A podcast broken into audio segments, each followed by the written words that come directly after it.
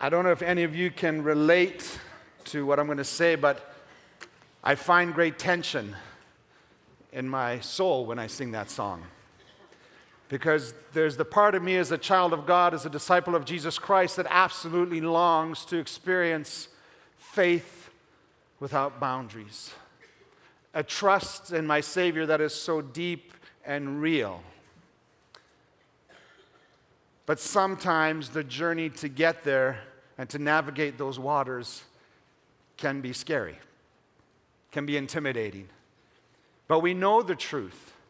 And we know that by His grace, He will enable us to journey to that place where we just sang about, where we will have faith that is without borders, faith that is without boundaries. But I think it's always good to just pause and be real and be honest. It's not always easy. And that's what we're going to talk about this morning. We're going to talk about navigating turbulent waters. So let's pray and ask God to help us this morning. Father, thank you again for the privilege that we have to be here. It's a gift that you've given us today to allow us to get up out of bed, to have air in our lungs, to come and gather with your family, to worship you. Now, Lord, as we look into your word, I pray that you would teach us.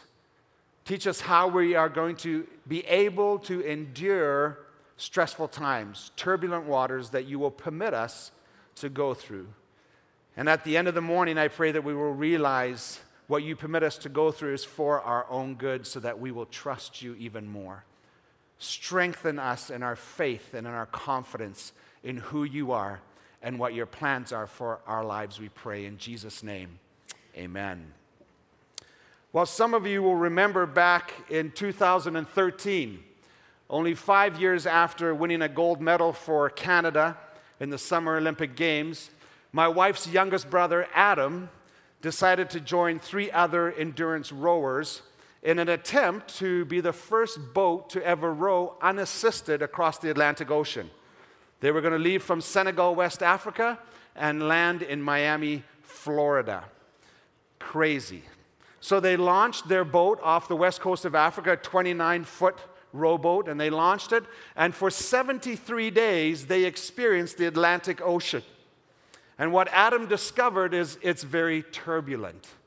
In fact, only one week into their journey, he recalls coming face to face with a wave that he described as being two houses high. Now, put yourself in that situation. You're in a 29 foot rowboat in the Atlantic Ocean, and you're facing a wave that is two houses high. And this is what Adam's words were that morning. We were literally riding down the side of the face of the wave. The boat was starting to roll, and the entire deck was flooding. Good news is they survived. But for 73 days, they rowed 6,300 kilometers in the turbulent waters in the Atlantic Ocean. And if you were to ask Adam, how did you endure 73 days, 6,300 kilometers? I just started learned about the rowing machine at the gym this week, and after twice, I'm done. and the reason is it was hurting my elbow. So the thing I didn't even need to lose weight on was being hurt, so I'm done rowing. So, but how did he endure 73 days, 6,300 kilometers on the water? Well, I texted him that question this week. And here's what his response was. He says, Calvin, to be honest with you, we were able to endure those 73 days in that turbulent water because of our sea anchor. It was our sea anchor. Now, a sea anchor that was on their boat is different than the anchor you and I are used to seeing, the iron anchor that you'd have if you go canoeing. A sea anchor is actually a parachute that drags behind the boat under the water. But listen to what the sea anchor does. The sea anchor aligns the bow of the boat to face head on the wind and the wave patterns.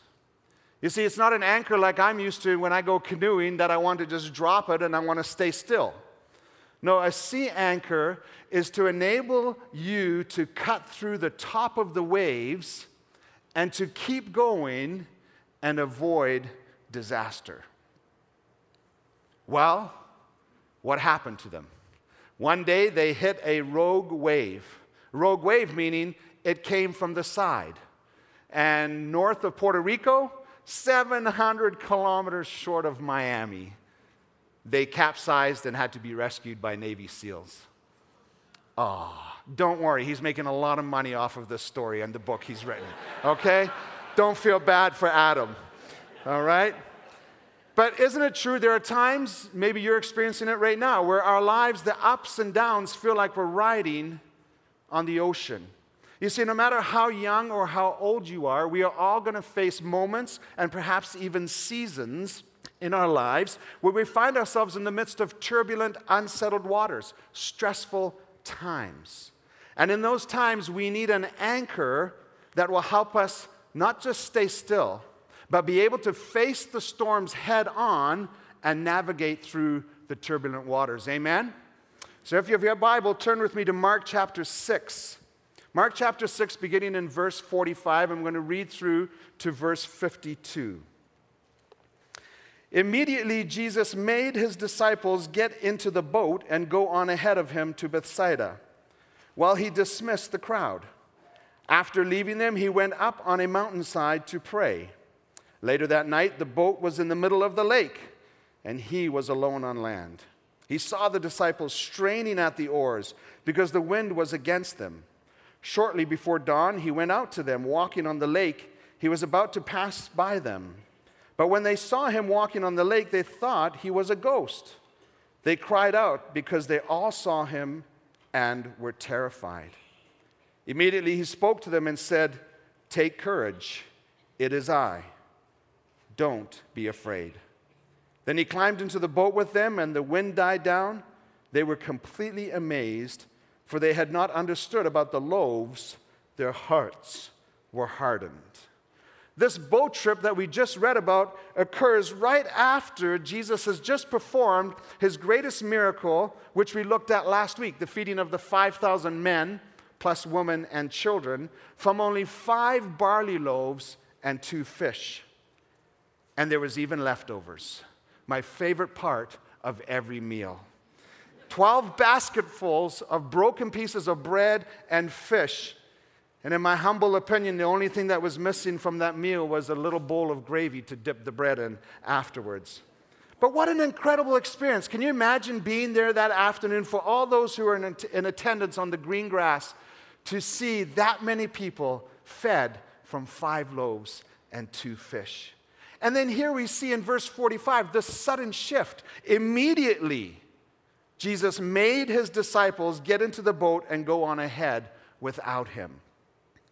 Have you ever experienced times in your life where the Lord suddenly changes your schedule without much notice? In fact, this week I'm aware of many people, including someone from our own church, who were planning to go visit family but couldn't go because of the situation in Hong Kong at the airport. I only found out on uh, Thursday night, in fact, that my brother was on the last flight out of that airport this week. Unexpected changes in our schedule, in our plans. Well, knowing that the disciples were ordinary people just like you and just like me, I think it would be safe to say this morning that they were asking probably the most common question that all of us ask when things suddenly change in our lives that don't make any sense. And they were asking, why? Why? Firstly, why the rush? Immediately, Jesus made his disciples get into the boat, the Bible says. Why the rush? Why the sudden sense of urgency on Jesus' part to redirect his disciples? After seeing him perform a miracle that impacted so many people at one time, that left all the people fed, satisfied, including themselves, and here suddenly he makes them. One translation says he forced them into the boat to go on ahead and tells them, Go on without me. I mean, they didn't even get a chance to lounge around after their meal and relax on the green grass. That's one of my favorite things to do. I don't know about you, but ever since I've been a kid, I enjoy sitting around the dining room table after a meal, hanging out with family, sharing stories with friends, and enjoying each other's company and having good laughs. And as I thought about that this week, the only thing that has changed since I was a kid is when I was a kid, I'd often fall asleep at the table because I didn't want to miss out on any of the stories. Didn't want to miss out. Well, my kids will tell you now that I'm older and wiser, I excuse myself to the couch. After my famous words, just give me five minutes and I'll be back to help clean up. Mark doesn't mention when we read the text why the sudden rush, why the rush. He doesn't mention it. And often, isn't that the case in our own experiences when God suddenly redirects us, changes our schedule? Often we don't immediately know why. We don't know why, and it's not often till later that we are able to look back and be able to go, ah, I now see what God was up to. But turn with me to John chapter 6, verse 14 and verse 15. And we'll see in John's account of the same event, he gives us a clue as to why the rush. John chapter 6, verse 14. Here's what the scripture says. After the people saw the sign Jesus performed, the feeding of the 5,000 plus women and children, they began to say, Surely this is the prophet who has come into the world. They were actually repeating the words of Moses in Deuteronomy chapter 18, verse 15, where Moses said to God's people at that time, The Lord your God will raise up for you a prophet like me from among you, from your fellow Israelites. You must listen to him. They said, Surely this is the prophet who has come into the world. You see, the crowd Jesus had just fed was waiting for a deliverer like Moses one who would take care of their physical needs, just like Moses did for God's people in the wilderness by providing food and water for them. They were waiting for a deliverer like Moses who would free them from Roman oppression, just as Moses did for God's people under Egyptian oppression. So when they witnessed Jesus' incredible power and his ability to miraculously feed them, satisfy their hunger, listen very closely they became very enthusiastic about Jesus because his abilities lined up with their expectations and what they wanted the Messiah to do for them. They got very excited when they saw what Jesus had done because his abilities lined up with their expectations and what they wanted the Messiah to come and do for them. And if you read in chapter 15, verse 15 of chapter 6, they intended to make him king by force. And Jesus, knowing their intention to make him king by force, does what? Back to our text, immediately puts his disciples in a boat, forces them to get in the boat, and to go on ahead without him while he dismissed the crowd.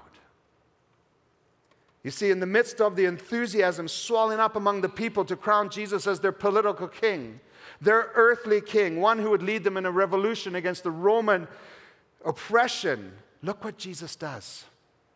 He intentionally redirects his disciples. And how does he do it? He separates them. He separates them to protect them.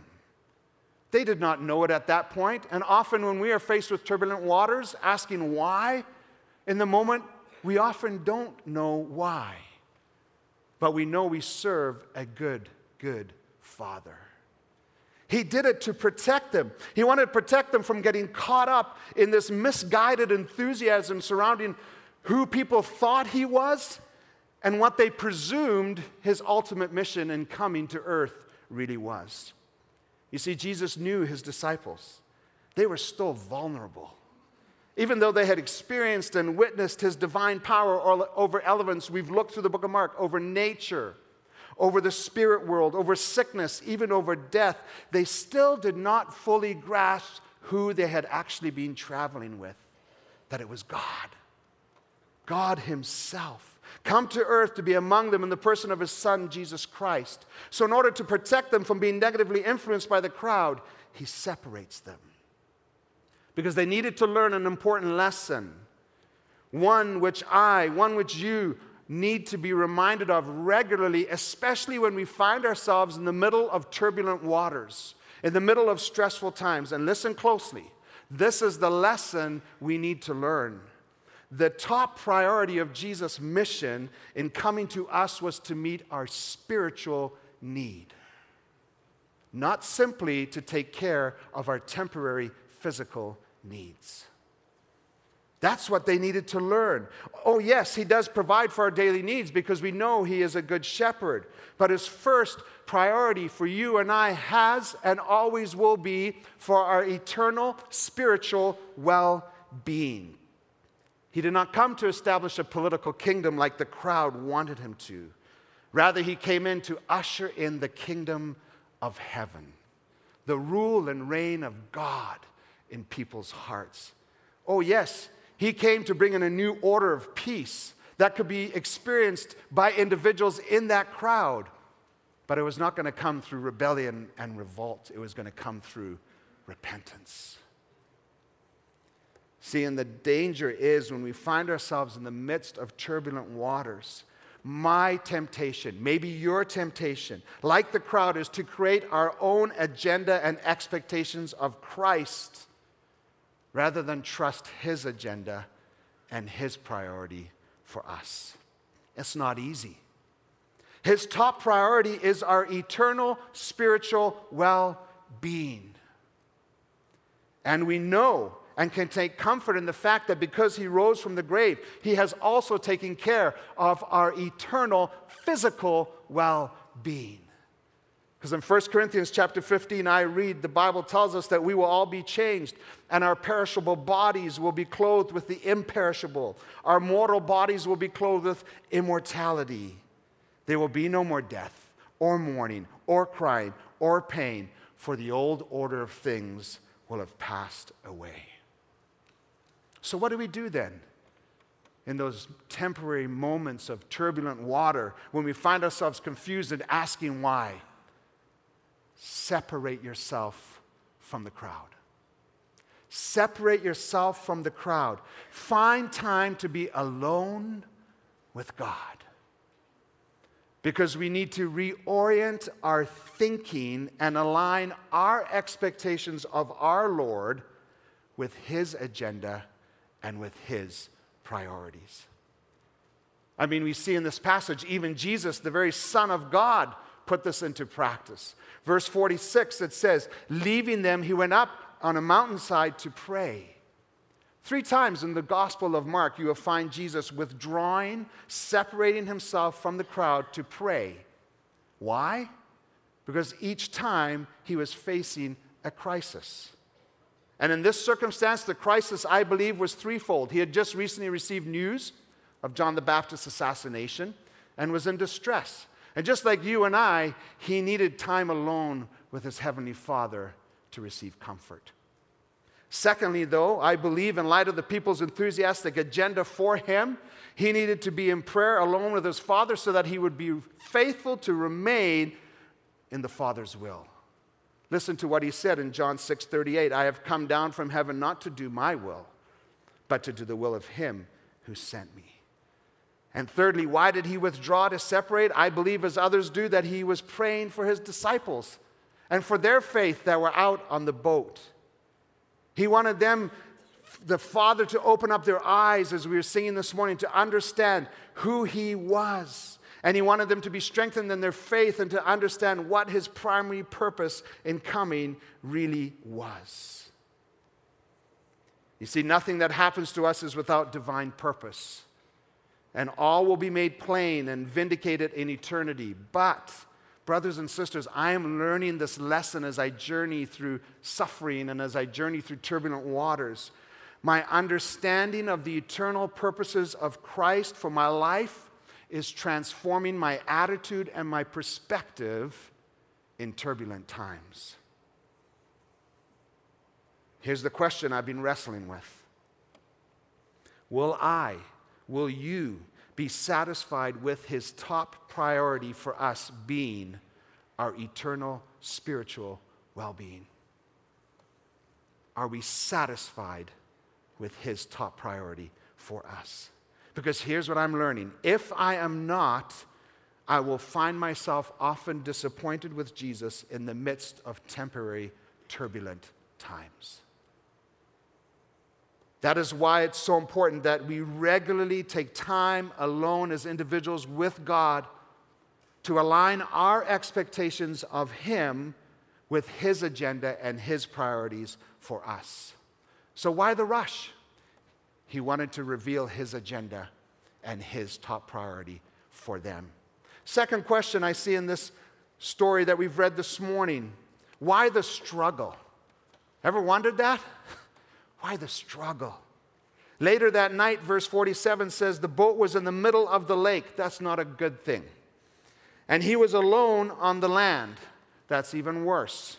He saw the disciples straining at the oars because the wind was against them. Brothers and sisters, following Christ's commands does not mean it will always be smooth sailing. Does not mean it will always be smooth sailing. I mean, here the disciples are, after obeying his command with no sign of resistance, there was no squabble on the shore. When he said he made them get in the boat, they got in the boat. There was no sign of resistance. And here they find themselves in being obedient to their master out again on the water, battling the elements of nature strong winds, waves beating against their boat. And this time, Jesus is not even in the boat with them. I mean, even though he was in the boat last time, he was sleeping, at least he was in the boat with them. But the scripture says he is alone on the land. And it was common for boats like the disciples were traveling in that evening to usually travel about one to two miles offshore. And here, in spite of their best rowing efforts, straining at the oars, they find themselves in the middle of the lake, fighting strong winds head on. Have, head on. have you ever faced on the water strong winds before? I have. I enjoy canoeing. I enjoy the outdoors. And there's one lake up in Algonquin we used to go fish brook trout in the spring. And you would come around this point, and as soon as you come around this point, you just knew, here we go. And the wind would just be pounding you. Last weekend, I saw a funny situation at, a, at our farm. There's a little lake there, actually named Kaufelt Lake. You can look at it on the map. I'm not lying to you. And uh, as we were about to leave, we were having our final swim because it's just so refreshing. And this family came to the little public beach that's beside us, and they were so excited because they bought these big new inflatable flamingos and a unicorn, I think it was. Problem is, I heard they also have a dog named Rocky. You combine inflatables with dogs, you're going to have a problem. And I said to Jen, I said, this isn't going to take long. And it was a windy day. I said, this isn't going to take long. That dog's going to puncture those while that kid's sitting in it. Sure enough, not even 30 seconds, the girl was so excited. Oh, this is awesome. This is awesome. Woo, woo, woo. Rocky punctured the flamingo all of a sudden, I'm standing in front of our cottage. I see the pink flamingo with the little girl in it heading down this way because it was a strong wind. She bailed, which was the right thing to do, but decided she'll swim after it because she'll catch up. Well, no, she just treaded water while this pink flamingo kept going. And then all of a sudden, I look out, and I won't mention any names to keep the uh, innocence of those involved, but all of a sudden, I saw my daughter was launched in a canoe to go and rescue Pink Flamingo. And I went, this is not going to work out. She's in a long canoe. If you've ever canoed and you don't know how to canoe properly, on your own in a canoe, there's a certain way you got to sit. Well, she wasn't sitting like that, and it was basically like this. And the, and the wind was doing this. And I wish I'd recorded it. I give credit to my daughter. She was determined.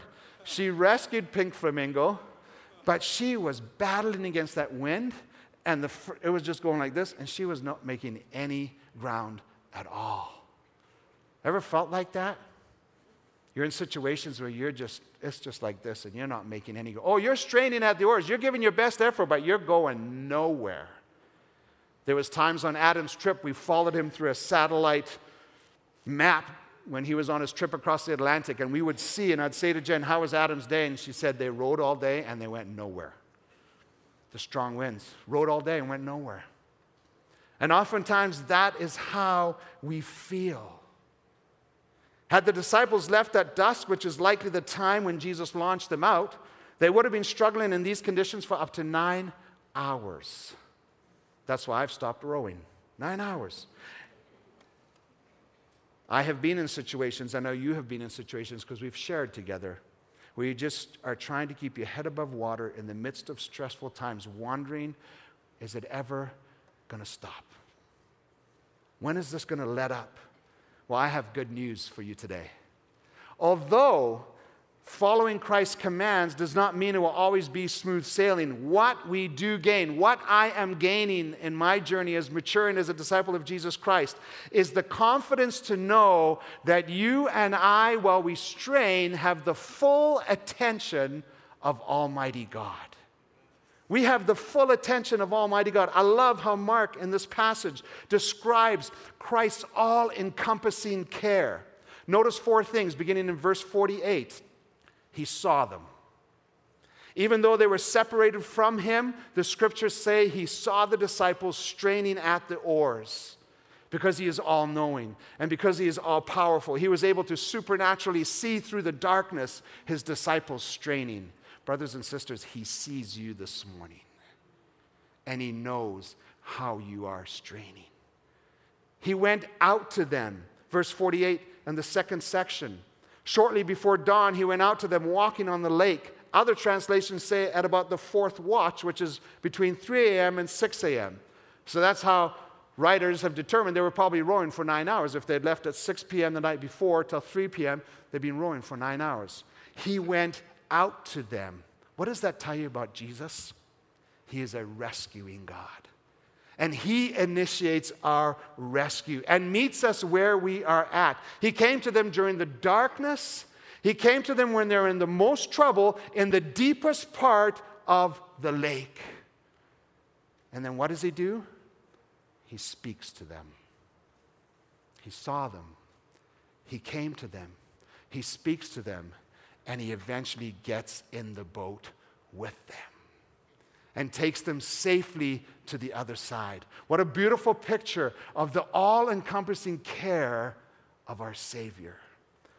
But it is good for us to not miss the fact that just as Jesus did not immediately feed the 5,000 men plus women and children that afternoon, but rather first taught them many things, so in this incident, he does not also immediately rescue his disciples from their predicament.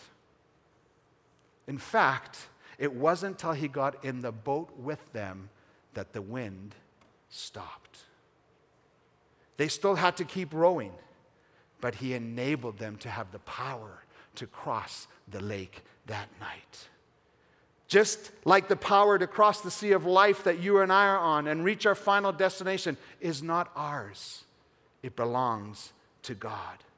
Therefore, in the midst of turbulent waters, here's what we need to learn we needed to learn, and I think it was even in one of the last verses of the chorus we sang, to rest in the knowledge. And listen how Psalms 121 describes it that he who watches over us will not let our foot slip. He who watches over you will not slumber. The Lord will watch over your coming and your going both now and forevermore. Brothers and sisters, in turbulent times, we can trust in the all encompassing care of Christ, but this will require us to have faith in God's work beyond the boundaries of this life. Why the struggle? To reveal to them and to us his all encompassing care. He sees you, he will come to you, he will speak to you, and he will be with you. Finally, the last question why the walk? Why the walk? There was one more thing Jesus wanted his disciples to understand that early morning that was of most importance. In fact, it is why he came to them walking on the water. You see, for Jesus, there was so much more to this account than simply rescuing his disciples from the sea. Yes, they were tired. Yes, they were frustrated, but they were not in peril like they were in the previous storm in chapter 4, where it says the waves broke over the boat so that it was nearly swamped. So, what was this all about? The rush, the struggle, and now the walk. Jesus' motivation for coming to his disciples that morning in this most amazing way, walking on the choppy, turbulent water. Sometimes, Pastor Mark helped me this week as I was sharing with him what the Lord's laid in my heart. We often think of water like the calendar pictures we see of the Muskokas, glass. No, picture this. Jesus is coming to them, walking on the turbulent waters, wind blowing head on, waves going up and down, and here he is coming to them walking in this most amazing way. Why? So they could ultimately understand who was actually with them. Only a divine being could do what he was doing. Be honest, put your hand up. How many of you were kids when you had a swimming pool, tried to be like Jesus and walk on the water? You all liars. I remember doing it. Not only that, we used to have great baptismal services in our pool as kids. Okay, I'm the pastor today. No, you're the pastor. But sure enough, somewhere along the line, someone would say, Let's try walking on the water. Let's try walking on the water. Only a divine being could do what he was doing, and he was not even hampered by the winds or the waves. In fact, he was making better time walking on the water than 12 guys rowing in a boat that night. Why? He wanted his disciples that day. He wanted the believers under Roman oppression who Mark was addressing, and he wanted all followers of him in the future, that's you and that's me, to see, to have our eyes opened in wonder to his transcendent majesty and his divine power, so that we would be reassured in our faith in the midst of turbulent times to recognize who is actually with us, helping us navigate these turbulent waters. He was not simply a successor to Moses, another prophet who would fill baskets with bread. He was God Himself. And only God can walk on the sea that He created and rules over. This revelation was of enormous significance to Mark. You see, what the disciples were privileged to see that morning was a surprise self disclosure of Jesus' deity. Defying nature on the water was not simply to amaze them with his power, it was to help them understand that God himself was with them in the person of his son, Jesus Christ. Almighty God got in the boat with them during the storm. Here's what I take from that. Today, that same God the Most High God, Creator God, ruler over all things, the everlasting God, the all powerful God, the all knowing God, the God who is always there, is even closer than just being in our boat in the midst of stressful times. He actually lives and dwells in our hearts through the Holy Spirit. Jesus could do what no human could do because he was God. And ultimately, he came to do what no human could do, and that is redeem you and I from the ultimate turbulent waters of bondage to our sin. That is why he came. And if you do not know Jesus Christ as your personal Savior, He is coming to you this morning and speaking to you through His Word to rescue you from your despair and to give you hope and to give you assurance to the presence of His Holy Spirit that you also can walk with Almighty God on your journey. And at the end of the service, we would love the opportunity to talk to you. If you do not know Jesus, we would love to introduce you to our amazing Savior, the Son of God. Note their response when he came walking to them. When they saw him walking on the lake, they thought he was a ghost. They cried out because they all saw him and were terrified. Before we're too, too quick to judge them for their response, we need to cut the disciples a little bit of slack here. Because what they saw was humanly impossible they saw someone walking on the water. Combine that with the exhaustion of straining at the oars for nine hours. And then add on top of that the common Jewish superstition that they had been raised with. That is why they responded in terror. See, common Jewish superstition held that the appearance of spirits, especially during the night, and especially on water, meant that disaster was imminent. So they saw something that was completely not possible. They were exhausted, and what they saw, they remembered from what they'd been taught as a child, meant we're in trouble. So, at the peak of their struggle, exhausted from fighting the wind and terrified by possibly what's going to happen based on what they just see, I love what Scripture says. Immediately, he spoke to them.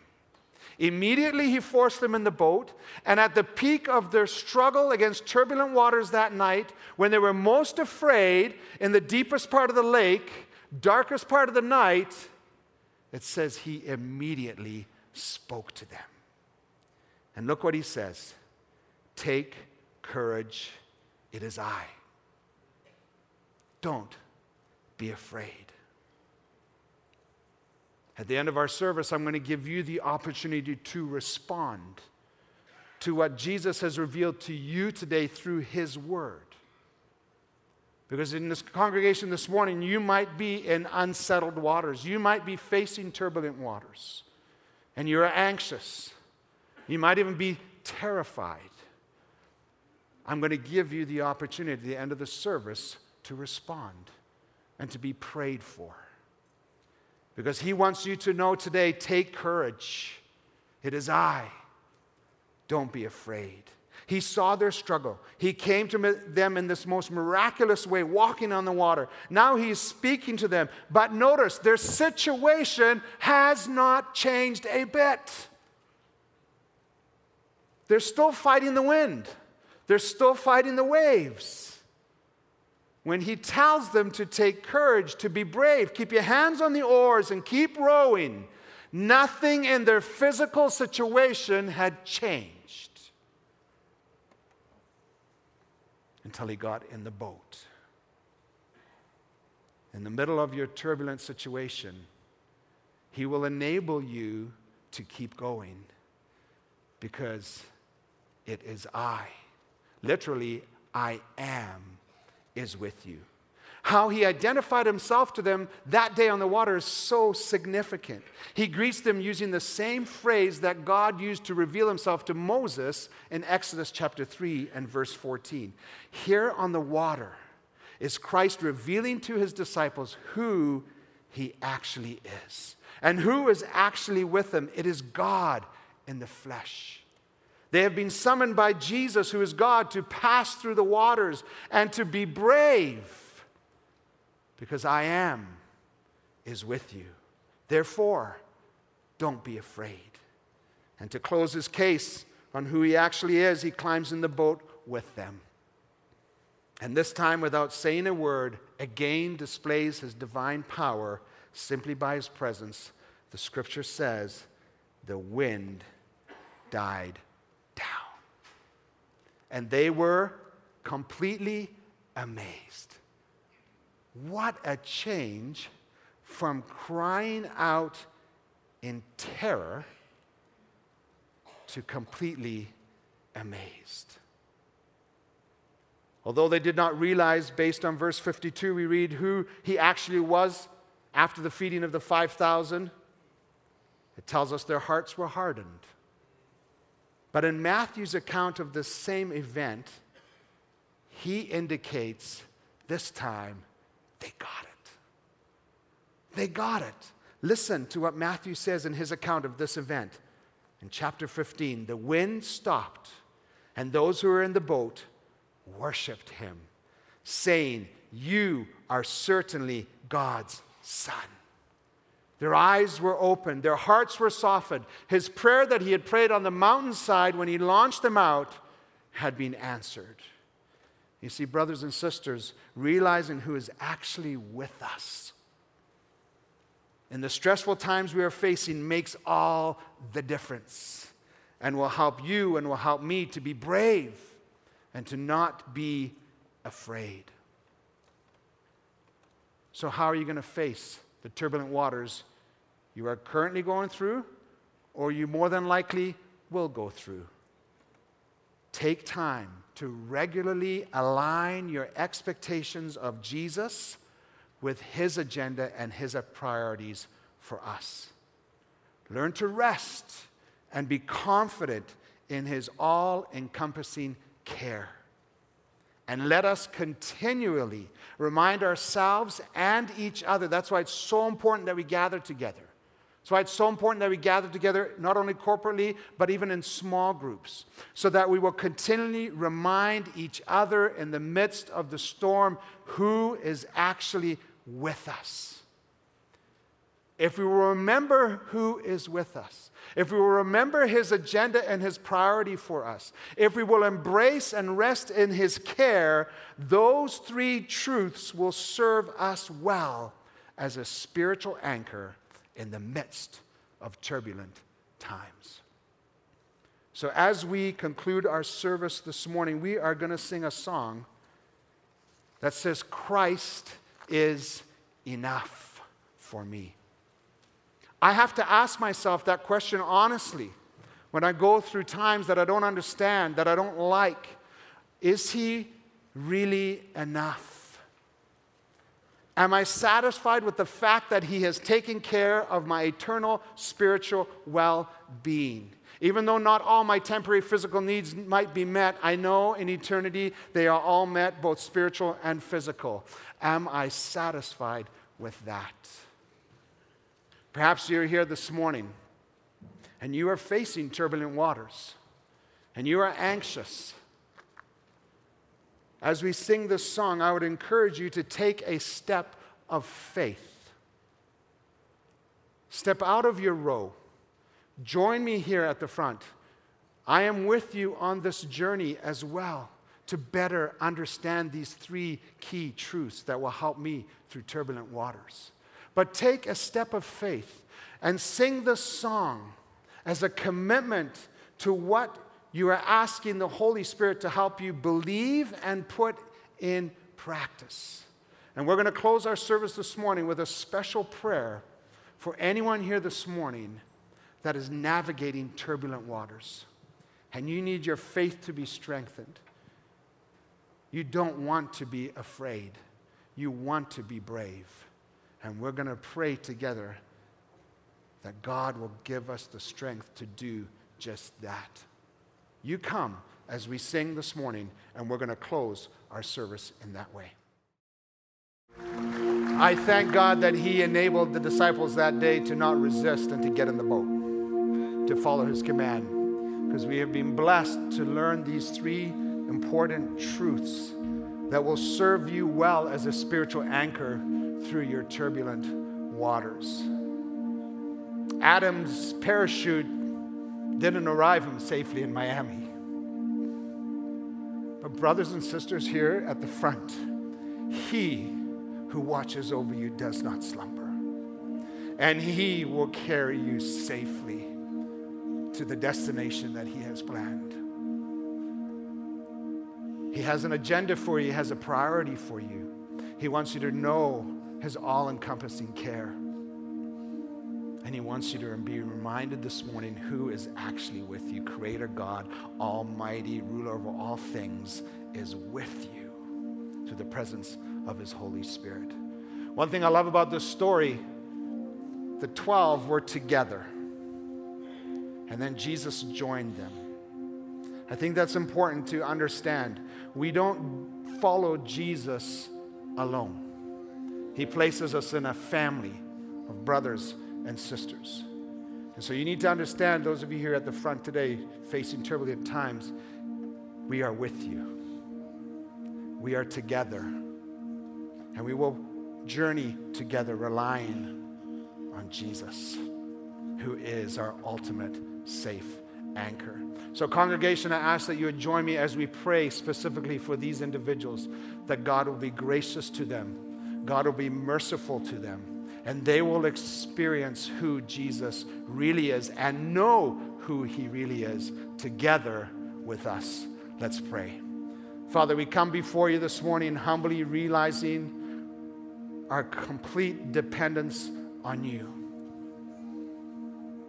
I thank you for your word. I thank you for the power of your word. And I thank you for touching the hearts of these individuals today to step out in faith and to acknowledge publicly before their brothers and sisters, but ultimately before you. You know what they're going through, Father. You have permitted what they're going through. And God, I ask that you would be gracious and merciful to these people. I thank you based on your word that you see what they're going through. You know what they're going through. You have come to them this morning through your word and spoken to them through your word. Oh God, may they leave today encouraged to know and understand who is with them. Father, because you are able and because you are the only one who is able to do anything, nothing is impossible for you. Our desire is that you would calm the waters that these people are traveling through right now. You can stop them, Lord, because you are able to. But as we learned today, we also understand you are sovereign. And sometimes your purposes in the moment we don't understand. But we know that everything you do is for our ultimate good. So, God, we commit them to your amazing, all encompassing care. Our desire is that you would stop the wind. And until you choose to stop it, would you give them the ability, as you did the disciples that night, to keep their hands on the oars and to keep rowing, but row with a new understanding and a fresh look new perspective, new attitude, understanding your eternal purposes for our lives. We love you and thank you that we do not have to navigate the waters on our own. Go with us now through this day. Help us to rejoice in what we've heard this morning and continue to help us to learn and to understand. Because, Lord, sometimes your ways are not our ways and it's hard. But thank you for the reassurance you have given to us this morning through this passage of Scripture in Mark. And we pray this all in the mighty name of our Savior, Jesus Christ. Amen.